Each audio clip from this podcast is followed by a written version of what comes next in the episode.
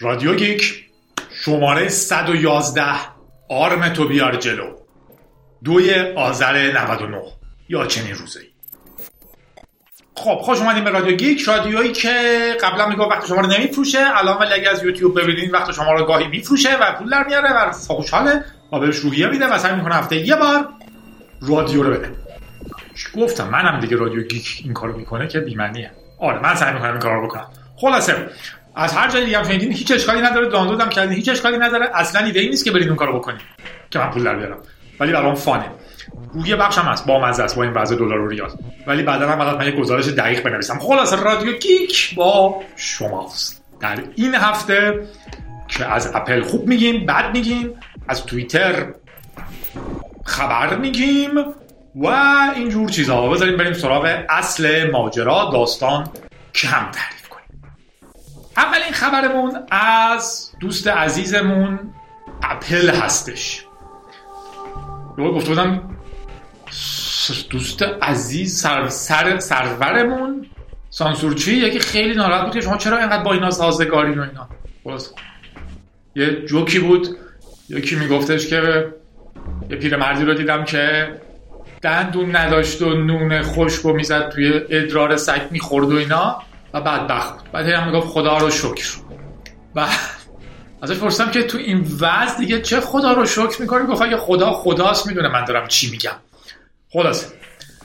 اپل یه خبر مهم ازش اومد چون ادامه اخباری که تو رادیو گیک در موردش حرف زده بودیم اینجا هم در واقع در موردش حرف می‌زنیم. اونم اینه که درصد سودش از کل فروش و کل ترانزکشن های فروشنده ها رو اگر فروشنده بزرگ نباشین و کمتر از یک میلیون باشه درآمدتون یا چرخشتون کرده 15 درصد.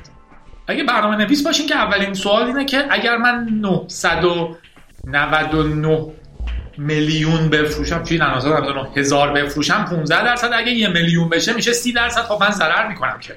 آیا پلکانیه و اینجور سوالای لوس؟ که حالا چون ما یه میلیون نمیفروشیم و اصولا هیچی نمیفروشیم بهتره که ازش بگذاریم اما در واقع قدیما اپل سی درصد کل پولی که مردم به شما می‌دادن و ور میداشت. فقط چون که میگفتش که من مارکت دست منه. که خب این حرفش تو آمریکا و کشورهای مدرن غیر قابل پذیرشه. اینه که شما بگید من مونوپولی دارم انحصار دست منه می‌تونم پس می‌گیرم یه منطقه خیلی کارهایی در ایران هست ولی در جهان قانونا ممنوعه. قبلا هم با مورد این خبرها حرف زده بودیم که در واقع کمپانی های مختلفی علیه این دارن میجنگن به طور خاص کمپانی فورتنایت. در واقع که پشت فورتنایت سر این داشت میجنگید.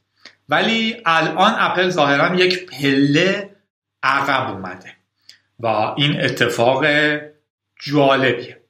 داستانش هم اینه که این ماجرا اصلا کجا شروع شد. مسئله اینه که استفاده از کامپیوترها آزاد بود. حتی اولها کامپیوتر رو میفروختن به عنوان سخت افزار و ایده این بود که نرم افزار یا چیزی که اجازه میده اون کار کنه. دیگه کسی نمی‌تونه شما رو مجبور کنه که نرم افزارم پول بدیم بخرید اگه نرم افزار نخرید که خب کامپیوتر به درد نمی‌خوره.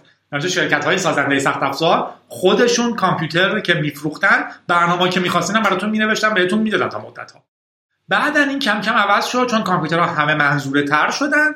و از اون طرف برنامه نویس ها هم پخش شدن خارج از شرکت هایی که سخت افزار می ساختن و دوران personal computing راه افتاد. تو اون دوره هر کسی می‌تونست هر برنامه بنویسه به شما بفروشه شما نصبش کنین بخرین استفادهش کنین یا هر چیزی. و این ماجرا تا سالها ادامه داشت. حالا جنبش نرم افزار آزاد با ایده اینکه هر کسی حق داره از هر نرم افزار استفاده کنه مستقله.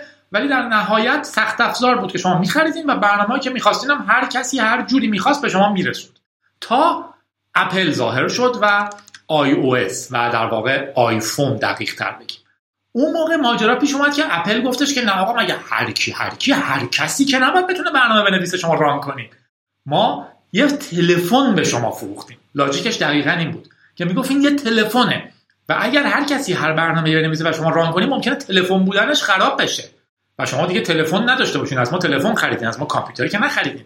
پس فقط و فقط شما باید بتونین از اپل استور چیز نصب کنین. و یه استور مخصوصی من دارم. و خب اگه شما برنامه بفرستین من بخوام تست کنم و اینا که سخته. پس من سی درصد پول شما رو می‌گیرم. 99 دلار در سالم روش حالا. اگه شما اصلا فکر می‌کنین می‌خواین این کارو بکنین باید 99 دلار در سال بدین. هر پولی هم که در آوردین چه برنامهتون یکی خرید چه برنامهتون رو توش یکی یه چیزی خرید چه از طریق برنامه شما پولی داد یا هر چیزی یک سوم یا حالا کمی کمتر سی درصدش مال منه. خیلی پول عظیمه. یعنی فکر کنید طرف میگه از تمام اینوایرمنت من از هر نفر 100 دلار می‌گیرم در سال سی درصد تمام سودشون رو هم می‌گیرم. این خیلی عدد عظیمیه. payment processor میگه در واقع حدود 3 درصد می‌گیرن یا 30 سنت رو هر transaction می‌گیرن. اپل 30 درصد می‌گیره رو هر transaction. ایدهش هم اینه که این دستگاه تلفنه که اگر شما روش برنامه بنویسید ممکنه خراب بشه دیگه تلفنش کار نکنه و آدما از من تلفن خریدن. پس من مسئولم که اینا رو چک کنم.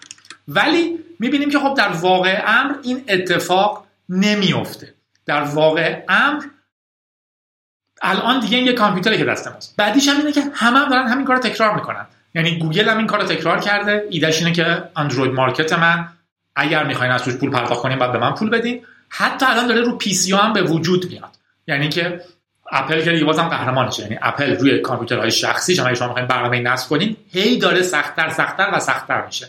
یعنی شما دیگه الان کم کم باید هکر باشین بتونین برنامه خودتون رو نصب کنین. چون باید برنامه رو دانلود کنین از یه سایتی بذارین روش. اولا که شک دارین که چیه. خب اینو اپل میگه. ببینین. من باید پول بگیرم ازتون.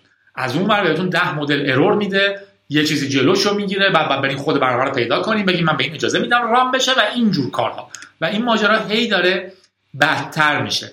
و دائما هم warning می‌گیریم که این برنامه حتی مثلا سیسکو برنامهش warning می‌گیره که این چون با اپل confirm نکرده این version ش رو روی این برنامه شما ممکنه دیگه run نشه حواستون باشه. و این ماجرا هی داره پیش میاد. کم کم اینجوری هم میشه که اگه شما کامپیوترتون ویندوز داره تمام برنامه که باید run کنیم بعد به مایکروسافت یه پولی بده. حالا اینو به عنوان مطلق گفتیم که نگیم اپل ولی در واقع اپل داره اینجوری میره بقیه هم خب پشتش میاد. لینوکس نصب کنیم بهتره. هرچند که این داره توی مک نصب توضیح داده میشه. دلیلش هم اینه که مک و شرکت آره. ایده اولیه که این یه تلفنه و بعد به من پول بدین کاملا از بین رفته. الان شما آیفون رو که بخرین در واقع LiDAR توش داره چهار تا کامرا داره جی پی اس داره یه عالمه چیز داره که هیچ ربطی به تلفن نداره. در واقع یه کامپیوتر دستی خیلی قوی خریدین از اون طرف هم داستان پیچیدش اینه که بقیه احتمالا همین نسبت رو پیش میرن و این نسبت خیلی بزرگه و حتی ممکنه خیلی از کوچیکا رو از بازار خارج کنه. مثلا حالا مثالی که می‌زنه میگه اپل 15 billion دلار سودش تو همین ماجراست. خب معلومه این دو دستی میچسبه. و از اون طرف کلی شرکت هستن. حالا آمازون رو مثال می‌زنم عنوان خیلی خیلی بزرگ که آمازون درصد سودش تقریبا یک درصده. هیچ وقت نمی‌تونه سی درصدش هم بده به اپل.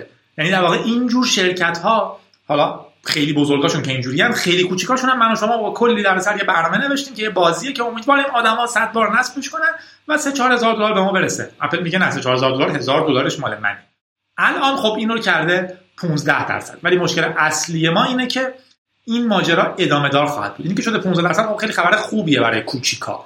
در واقع سودش سودی که می‌دادن به اپل از یک سوم شده تقریبا یک هفتم. و این خیلی اتفاق باحالیه. اما واقعیتی که میفته اینه که کل ایده بده به خصوص که احتمالا سریعا گسترش پیدا می‌کنه به همه چیز. ابزارهای وی آر ویچوال ریالیتی منظورمه و اینجور چیزها هم شروع می‌کنن میگن نه شما دارین یه عینک میپوشین پس هر برنامه‌ای که می‌خواین ران کنین رو ما باید چک کنیم. و اگه رو بخوایم ما که چک می‌کنیم. هزینه داره دیگه باید پول بگیریم این بدبختیه. تو ایران که حالا طبق معمول ژانر ما دو برابر بدبختیه. یعنی یه شرکتی مثلا مثلا کافه بازار میشینه روش و این اون درصد رو می‌گیره که حتی تلفن هم نساخته. فقط خب در اون مکان از سانسور اینو از محرومیت اونو از عدم امکان فلان این سواره یه business بسیار بسیار بزرگ پول دراری شده. من کلی دوست باحال تو کافه بازار دارم منظورم این نیست که خودش بده وضع من و شماست که بده که این لا گیر کردیم بذاریم براتون خبر دلخوشتر بخونم. توییتر ماگ رو M U D G جی ولی ماچ تلفظ میشه رو به عنوان هد سکیوریتیش انتخاب کرده. خیلی خیلی خبری بود که آدما باش حال کردن. این آدم بسیار بسیار بسیار باحالیه. و اخیرا هم خب توییتر بارها و بارها نقد های security خیلی خیلی خیلی جدی بشده در الان اومده این ماج رو به عنوان head security ش انتخاب کرده. یکی از مشهورترین و خفنترین security کارهایی که در طول زمان بوده. یعنی یک حرکت عجیب نکرده. آدم بسیار بسیار خفنی بوده از قدیم با ایده های باحال و اینجور چیزها. و خیلی هم حوزه کاریش گسترده خواهد بود. در واقع از misinformation و اینجور مشکلات تا واقعا security اسمش هست پیتر زاتکو. P E I T E R. پیتر یه جور پیتر مخصوصه یه I اون لا داره. پیتر P E T E R ولی این پیتر زاکتو هم Z A T K O. اگر بخواستین سرچ کنین زندگیش رو ببینید و اینجور چیزها البته در واقع از خیلی خیلی زمان مشهورش زمانیه که Cult of the Dead Cow رو داشتن. یکی از اولین گروه های که من دیدم. و اینجوری که خب هنوز اینترنت خیلی چیز نبود باید دانشگاهی رو هک می‌کردیم. نصف شب به اینترنت فقط text base وصل می‌شدیم. وب هنوز جا نیافتاده بود و ما مطالب Cult of the Dead Cow رو دانلود می‌کردیم به شکل مجله های text و میدیدیمش. اونجا اسمش ماج بود. M U D G E. مادگیر می‌تونیم بخونیم که یادتون و الان شده هد سکیوریتی توییتر که خیلی ایده باحالیه. و نکته با ازش برای ما اینه که گفته 45 تا 60 روز دیگه هندوور رو قبول می‌کنه. مثل شرکت های ما که شما رو استخدام می‌کنن فردا میگن شما مسئول فلان بخشی میگی خب حالا چی داری میگن؟ دیروزم مسئول قبلی رفت. نیست. یا اینکه مسئول قبلی یه روز میاد به هندوور می‌کنه. کاری که می‌کرده به تو یاد میده و میره نیست. 45 تا 60 روز طول می‌کشه که ماج قبول کنه اصلا این position رو. چون کلی کار اتفاق میفته و یه interview ی داره یه مصاحبه کرده که باحاله. کارهای خیلی زیادی هم دستش می‌گیره. یعنی information security رو site integrity رو physical security رو platform integrity رو در واقع دست ماج میفته یا حالا زاتکو مدلی که اخیرا بیشتر می میگنش از اون دوران هکری قدیمش فاصله گرفته.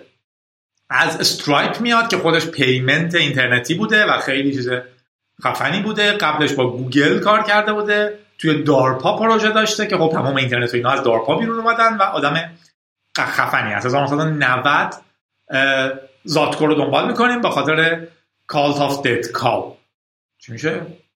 مذهب که نمیشه. cult میشه فرقه. فرقه گاو مرده. اون موقع گروهی بودن که خیلی مشهور شدن با یه مجموعه ابزارهای هک مرتبط با ویندوزی که منتشر کردن برای اینکه نشون بدن که ویندوز امن نیست و مایکروسافت رو مجبور کنن به اینی که امنیت رو جدی بگیره. C o D C بزرگ o کوچیک D بزرگ. فکر کنم آرمشون بود. کلی هم تو art و اینا چیزای باحال دارن. یکی از آدمایی که قبلا با زادکو تو دارپا کار کرده گفتم مطمئن نیستم. حالا کسی اصلا می‌تونه توییتر رو کاملا مشکلاتش رو حل کنه ولی مینیمومش اینه که اگر یکی بتونه منطقا زادکوه که باید بپیونده. این چند وقت خیلی داستان داشت دیگه.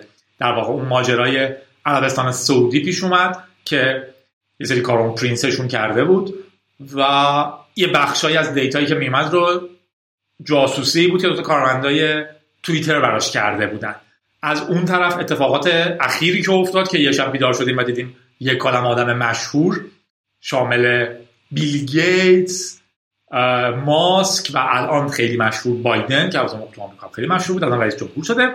و اینها توییت کردن که پول کمک کنیم به فلان جا. و اون کلاهبرداریه بود که در واقع یکی احتمالا به پنل اینا دسترسی پیدا کرده بود. خیلی حرف زدیم در موردش تو رادیو ها و اینجور چیزها. در زادکو کار سختی در پیش داره.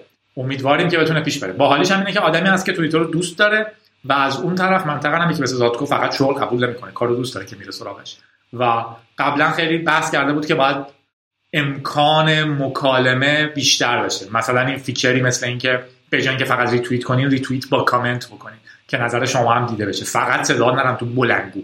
اشکال امثال توییتر الان اینه دیگه. یه جور بلنگوی عظیمن که در واقع صداها رو منعکس می‌کنن. خیلی هم شبیه حوزه مثلا پامنبری. در واقع مثلا من انقدر follower دارم در نتیجه من یه چیزی میگم اونقدر آدم میشنون میگن ایول جادی اینو گفت. دیگه نه اون میمونه نه searchable نه یه آدم جواب معقولی براش بنویسه احتمالا خیلی دیده میشه اگر من خودم ریتوییتش نکنم و اینجور چیزا. هر لحظه هر کی هر چی گفت آدمایی که follow ش می‌کنن می‌بینن. خیلی مکانیزم خوبی نیست. اگر تصویری از یوتیوب می‌بینین عکس زادکو رو نشون دادم در دورانی که هکرتر بود. الان عکسش رو بالای مقاله که می‌بینین یا آدم خیلی متشخص مانندیه. که کراوات زده و اصلاح کرده و جلوی پرچم آمریکا یا پرچم چیه پرچم آمریکا هست؟ آره. عکس گرفته عکس آفیشیال رو فکر رئیس جمهوره عکس قدیمیش یا روی توی اتاق لباس زنونه پوشیده نیمه لخت موهای بلند. نیمه لخت رو گفتم؟ واقعا لخت نیست. ولی یه پاش جوراب داره یه پاش نداره. فکر کنم. و یه فیگوری گرفته آفتاب سوخته هکری از آستین به پایین معمولی تیشرت. همش تنش بوده و موهای بلند تا زیر سینه هاش و اینجور چیزا. خیلی عکس خاصی آره. و ذاتگویی که ما میشناختیم. الان مثل که عوض شده. ولی خطری نداره. خودتون هم می‌تونید سرچ کنین و ببینین یه اصطلاحی هست عنوان مردانندگی شکننده که خیلی اصطلاح خوبیه. اونم اینه که مردا فکر می‌کنن اگر یهو لباس زنانه بپوشن اصلا دیگه آبروشون میره. ببین موهاشون بلند باشه لاک بزنن. انگار یه مردونه ای برای خودشون قائلن که با یه تلنگر میشکنن. مثل قصه های ماست که مثلا میگن محیط یا امنیت ملی رو به خطر انداخته بودن. یا رو حجابش بیرونه میگن نه این اصلا دیگه پایه های دین رو داشت از بین می‌برد. اینه که انقدر چکننده نیست به جان شما این چیزا. یارو ذاتگوه و می‌تونه لباس زنانه بپوشه یه عکس خنده دارم بگیره کلی هم همه حال کردیم که ما همه عشق Call of Dead کال خلاصه از حضور ذاتگو خوشحال. مطلب بعد اون یه آقا هست که چیزی نوشته سی وی 20 20 82 76 رو نوشته در مورد بریو براوزر و تور که خیلی باحاله. اینا رو دارم میارم برای هم هماهنگ می‌کنم با چند تا از دوستامون که کار باگ باونتی می‌کنن حرف بزنیم تجربه خودمون اونا رو بگیم و باحاله. من دفعه پیش گفتم که bug bounty کار خیلی سختی نیست. یکی از این دوستامون ایمیل زده بود که بچه باحالی هم هست که کار آسونی هم اصلا نیست. حرفش درسته. در واقع در لول های مختلف اتفاق میفته ولی حالا الان این رو دیدم و با است یا روی bug bounty کوچولو انجام داده روی بریو بریو رو احتمالاً می‌شناسین. یه browser یه که خیلی قرار بود secure باشه. قرار هست هنوزم. خیلی privacy رو اهمیت بده و اینا. آدم های خفنی هم ساختنش. 20 میلیون تا مدعیه که الان user داره و 7 میلیون daily active user داره. و با حالیش هم اینه که دقیقا همون کسی نوشتتش که Brendan Eich اخ اخ ای آی سی اچ که جاوا اسکریپت رو برای ما آورده و همینطور توی فایرفاکس CEO بوده و در نتیجه آدم خفنیه. base بر کرومیوم یه browser درست کردن که به هر کی بگی اول میخندن که آقا browser جدید ولمون کن بابا. ولی خیلی کارشون گرفت. browser خیلی تمرکزش روی privacy آدم هاست. هرچند که یه سوتی هم ازش در آوردن بعدا. من استفادهش می‌کنم. گاه گداری به خصوص تو کارهای private هم. ولی یه آقایی نوشته که من 2018 بریو دیدم نصب کردم و بعدش feature ی اضافه کرده. الان که تو incognito ش که شما میرین که در واقع قراره یه خورده خصوصی تر باشه اتوماتیک می‌تونید incognito تور run کنید که تور رو هم داره. تور رو من تو شبکه سعی می‌کنم درس بدم یه بار. ولی یه جور آنتی فیلتر آنتی شنوده و اینجور چیز هست بعد میگه من توی 2020 سی اکتبر update کردم بریوم به آخرین version. و بعد متوجه شدم که یه فایلی درست می‌کنه به اسم .config slash brave software brave browser local state که توش هم space داره که خیلی کار عجیبیه فایل با space درست کردن. و یه فایل جیسونه توش یه سری اطلاعات داره. از اطلاعاتی که براوزر الان داره چیکار می‌کنه؟ شما با سایت هایی که این براوزر به طور خاص افلیشیت می‌کنه چی میشه؟ یعنی در واقع تو بعضی از اصلا اشکاله که سر براوزر بریو پیش اومد آدم خیلی شاکی شدن همین بود که می‌گفتن که تو بعضی سایت هایی که میرین یه چیزایی رو عوض می‌کنه میگه یارو با این براوزر اومده. ها که احتمالاً از اونها یه پولی بگیره که من یارو رو فرستادم سایت شما. و از اینجور کارها. خیلی هم حالا بد نیستش چیزی که من دیدم تا اینجا ولی باید شفاف باشه. و اونجا در میاره. مثلا که شما برین تو کوین بیس یه هدری میفرسته که من با براوزر فلان یا رو آوردم کوین بیس ها و احتمالاً حالا بعدا یه کوین بیس قرارداد ببنده. در حالت عادی اگر شما مثلا به یه سایتی بریم مثل disclose.io هکر داره اینا رو توضیح میده که من اینجوری اصلا فهمیدم چی میشه.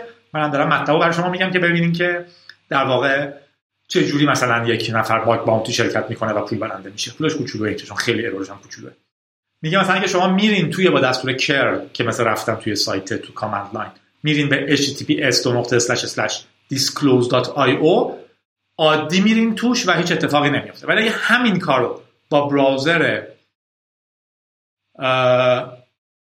Brave بکنین و برین به Coinbase یه header اضافی فرستاده میشه. browser شما بهتون میگه که X Brave Partner دو نقطه Coinbase در واقع به Coinbase میگه که این طرف با Brave اومده. که خب این میگه این یه خورده اتفاق عجیبیه. حالا میگه شما می‌تونین برین Tor رو روشن کنین که هر وقت رفتین توی connection های مخفیتون با Tor بره جلو. اگه tab ی باز کردین که incognito بود با تور بره تو. که خب این انتظار میده که من دیگه در یه حالتی دارم میدم که هیچ وقت هیچ کسی نتونه هیچ ردی از من پیدا کنه. می‌تونین این setting رو عوض کنیم و بگیم من تو incognito Tor می‌خوام. ولی اتفاقی که پیش میاد اینه که میگه حتی در اون حالت هم که من incognito رفتم که ازم رد پای نمونه. با Tor هم, هم روشن کردم که دیگه ازم IP مای پی و هیچی هم نمونه. بازم Brave header ش رو میفرسته. و میگه X Brave Partner من Coinbase در واقع طرف می‌فهمه که من از چه browser ی اومدم. میگه okay تا اینجا حالا دقیقا browser من رو می‌دونه. ولی میگه تو اون فولدری که بود وقتی تو رو روشن می‌کنی یه سری فایل دیگه هم دیدم که درست شده. و در واقع واسه من زده که در ساعت فلان شما از تور استفاده می‌کردید. ولی کسی این دوتا رو بذاره کنار هم. بگه در ساعت فلان شما تو رو روشن کرده بودی. کوین بیس هم دیده که در ساعت فلان یکی از اینجا اومده شاید بشه این دوتا رو به هم وصل کرد. حالا خیلی پیچیده است. چون که در واقع باید به هارد من دسترسی داشته باشن کوین بیس باید نگه داره. در این ساعت باید هزار نفر دیگه نرفته باشن که حالا با هم قاطی بشیم ولی در نهایت در ظاهر یه جاییش میلنگه. من تو رو روشن می‌کنم نمی‌خوام ازم مدرکی بمونه. و این رو فقط ایمیل زده به هد سکیوریتی چیز بریف و به براوزر گفته که این دیتا نگه داشته میشه حتی وقتی از سشن تورتون میایم بیرون اون دیتا هنوز اونجا هست و این اتفاق خوبی نیست. توش نوشته تور یوزدتون. تروه. زمانش هست تایم استمپش هدرم اون بر هست اگه بزنن کنار هم می‌فهمن که احتمالا من بودم که اومدم اون تو.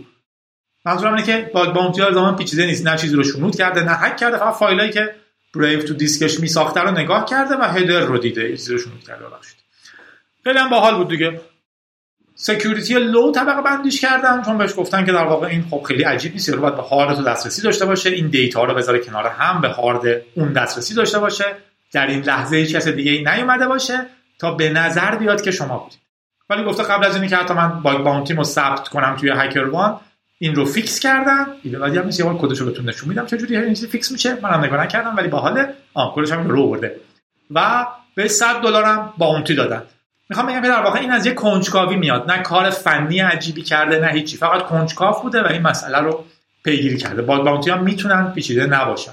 بیشتر بحث اینه که با علاقه مندی پیگیریشون کنیم میریم خبر بعدی در مورد یه bug zero day ویندوز که گوگل برای همه منتشرش کرده. ایده والی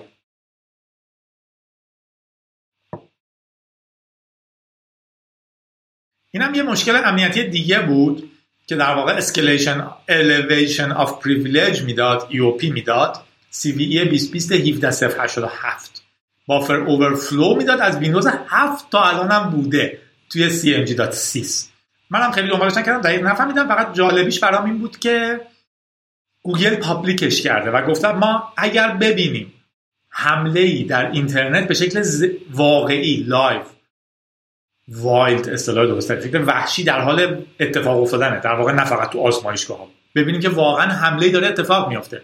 و این رو خبر بدیم با اون سیستم عامله به شرکته بعد از هفت روز برای عموم هم اعلامش می‌کنیم.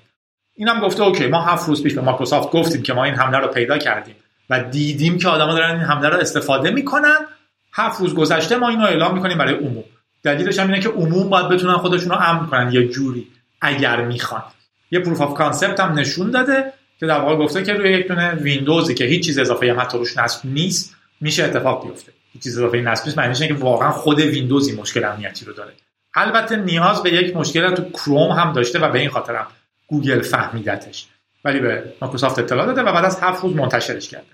چیزی که واسه من جذاب بود این بود که حتما آوردمش اینجا همین بود که دونستن آدم ها رو امن‌تر می‌کنه. متاسفانه ما توی کشوری هستیم که تصورشون هر چقدر آدما بی سوادتر باشن امن‌ترن چون کسی اینا رو یاد نمی‌گیره. دزدا کارشون رو بلدن منابعشون هم دارن. هکرها کارشون رو بلدن منابعشون هم دارن. اینی که من بیام بگم فلان مشکل امنیتی این شکلی کار می‌کنه دزدا رو بیشتر نمی‌کنه. اونایی که برنامه می نویسن رو باسوادتر می‌کنه که جلوش رو بگیرن. اینم اینجوری بوده. تذکر با مزه هم دادن که هیچ ربطی به انتخابات آمریکا هم نداره. فرضا نگین هک شده بودیم زنده اتفاق افتاده بود و اینا. ولی واقعیتش اینه که we think there is defense defensive utility to sharing these details. ارزش دفاعی داره. به اشتراک گذاشتن اینها. درسته که به گوگل گفته بودیم ولی بعد از هفت روز مردم هم حق دارن بدونن که همچین bug ی وجود داره. حالا مایکروسافت حلش نکرده هنوز معنیش نیست که ما حالا ثبت کنیم ببینیم چی میشه. خلاصه خبر باحالی. نفستون رو حبس کنین زیر دریایی رو سوار میشیم میریم در اعماق. اینی که چرا باید هم نفستون رو حبس کنین هم ما تو زیر دریایی نمی‌دونم. شاید زیر دریاییش سوراخه. تو اعماقمون سه تا خبر.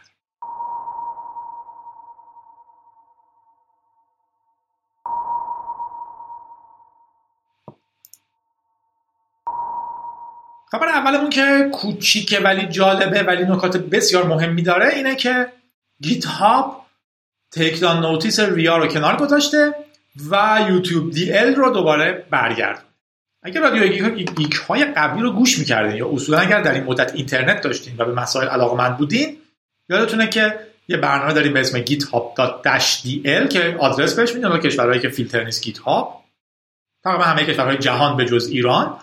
و ببخشید یوتیوب و می‌زنین youtube-dl آدرس ویدیویی که دوست دارین و اون ویدیو رو براتون دانلود می‌کنین RIAA که مثلا مدافع کپی و یه چیزی برای گیت هاب فرستاده بود که این کدش ناقض کپی رایت کساییه که محتواشون رو می‌ذارن رو گیت روی یوتیوب و باید براش دارید.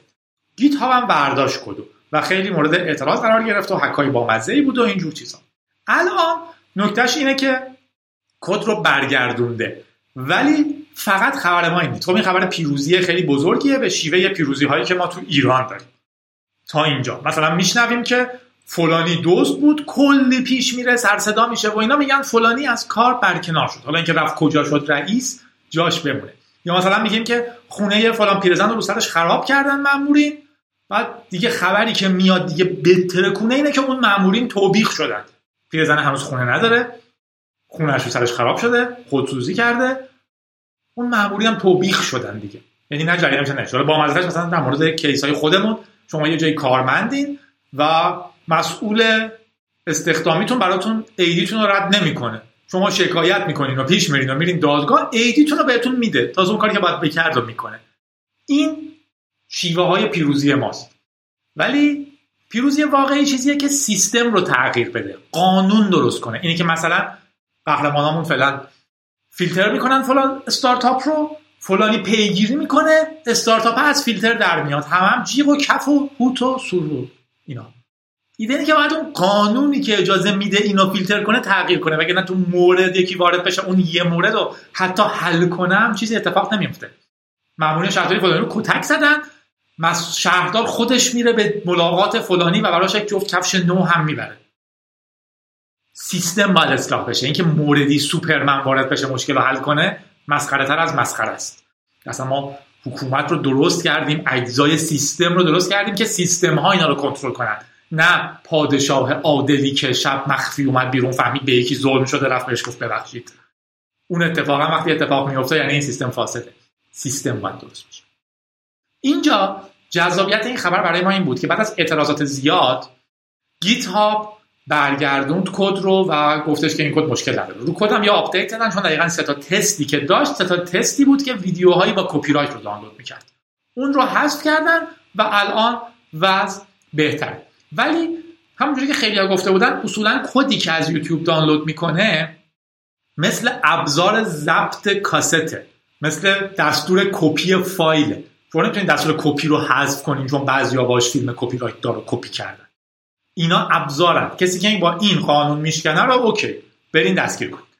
EFF وارد شد. یکی از سازمانی که من خیلی دوستش دارم Electronic Frontier Foundation یا چیزی. سازمان مدافع حقوق دیجیتال.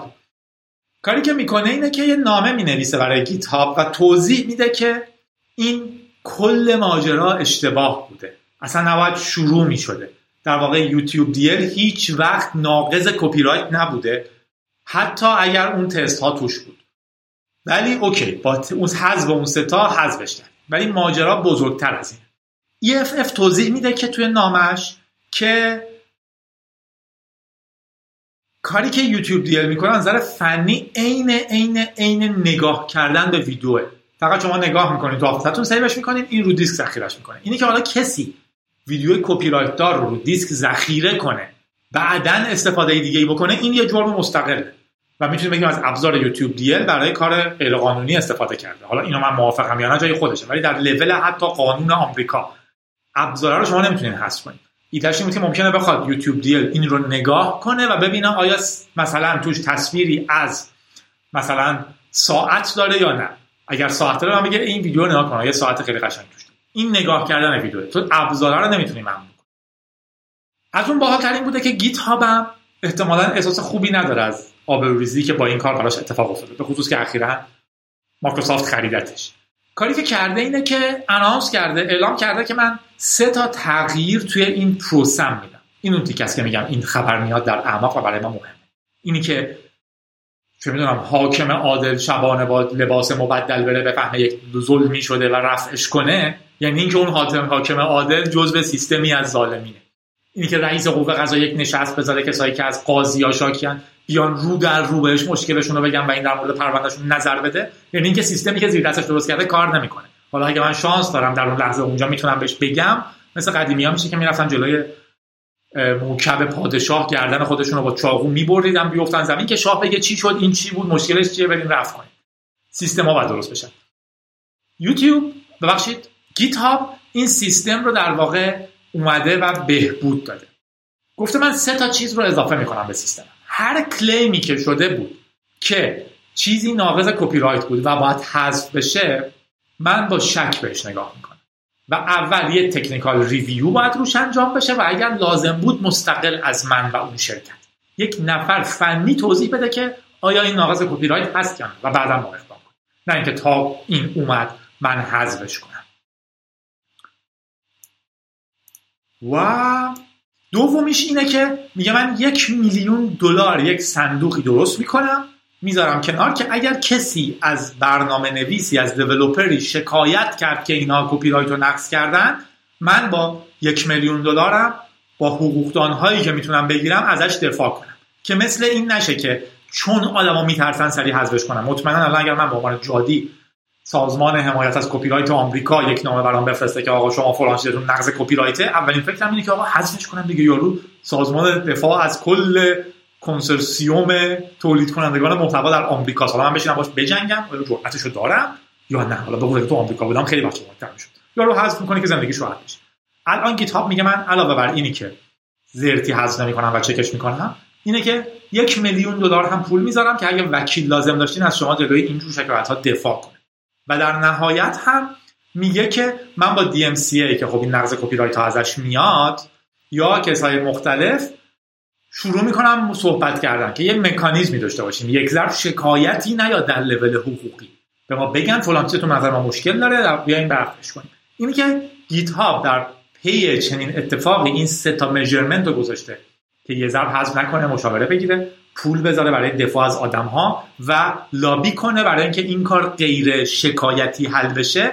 خیلی اتفاق جذابیه. در واقع نشون میده که یک اتفاق آقای پشت سر همه آدم ها یه تغییر واقعی ایجاد کرده. نه فقط اینی که حالا گیت هاب به اون دیولپر پنج تا سکه داد و همه الان چقدر خوشحالن. آره. سیستم ها باید درست بشن. نه اتفاقات. خبر بعدیمون خیلی خبر زاییه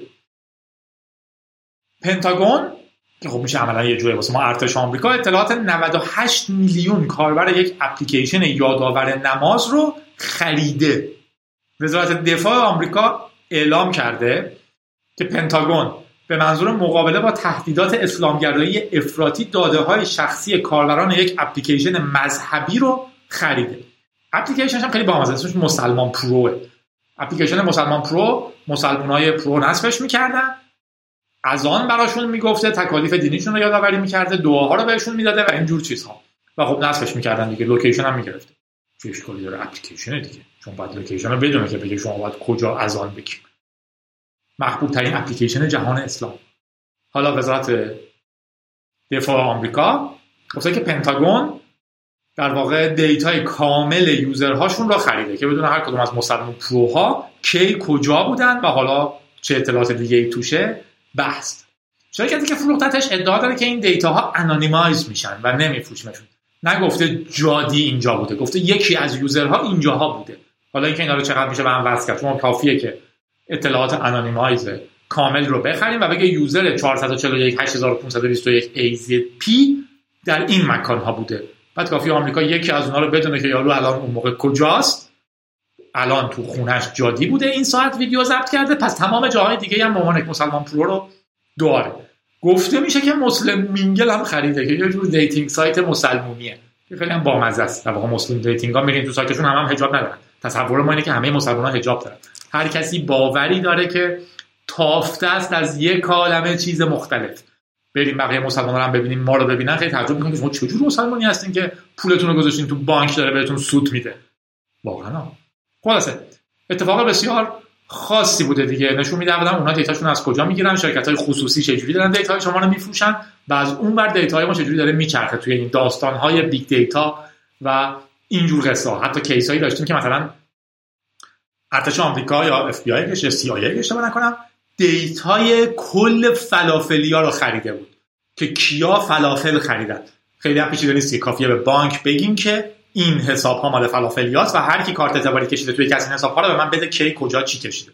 و ایدهش این بود که مسلمان هر چقدر خودشون رو مخفی کنن و با جامعه آمریکا اخت بشن که ما نفهمیم یک تروریست مسلمانه به قول خودشون بالاخره یه فلافل که میرن بخورن. ما خفتشون رو می‌گیریم.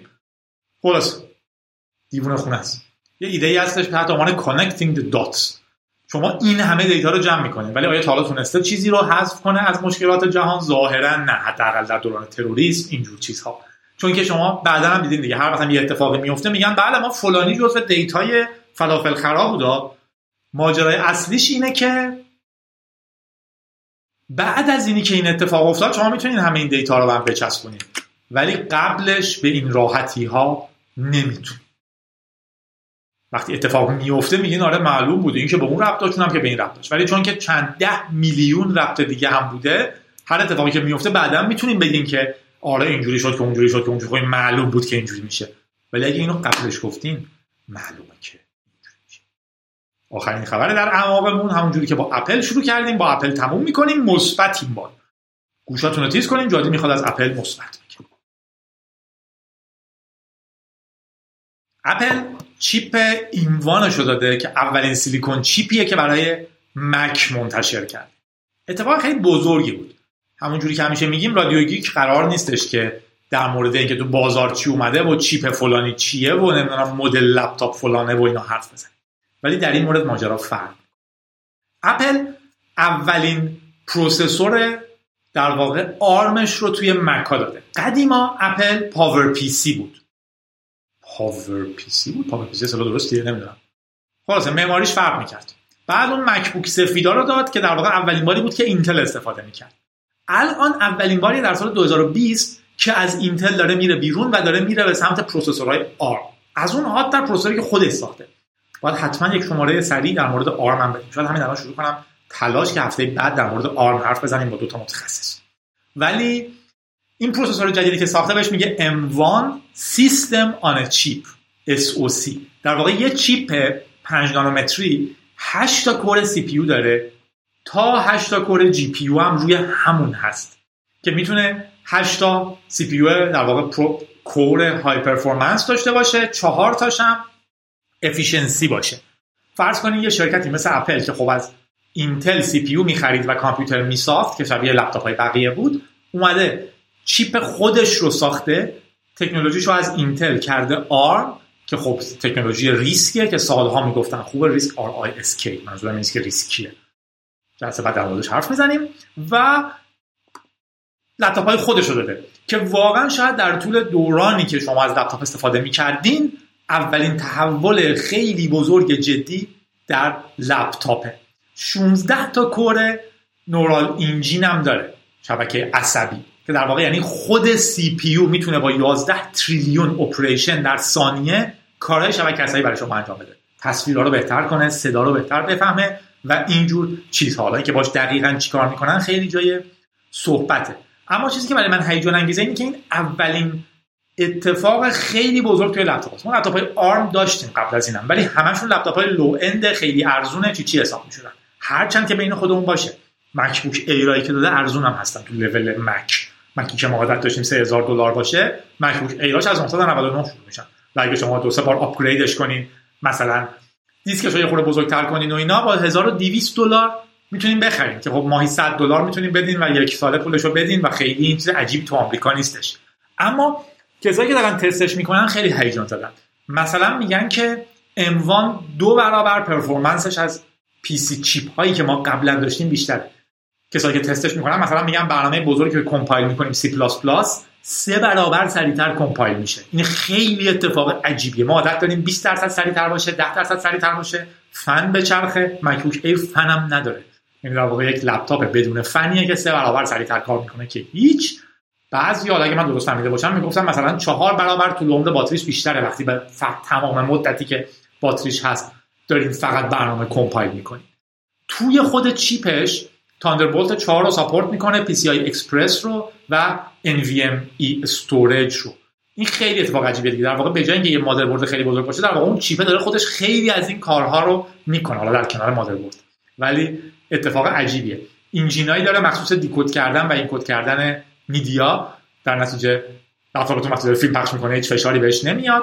15 ساعت web surfing 18 ساعت video playback با یه شارژ انجام میده. تازه این مکبوک ایر مکبوک پرو ها بهتره تکرار می‌کنم؟ نمیگم اپل خفنه. اپل اپل خفنه.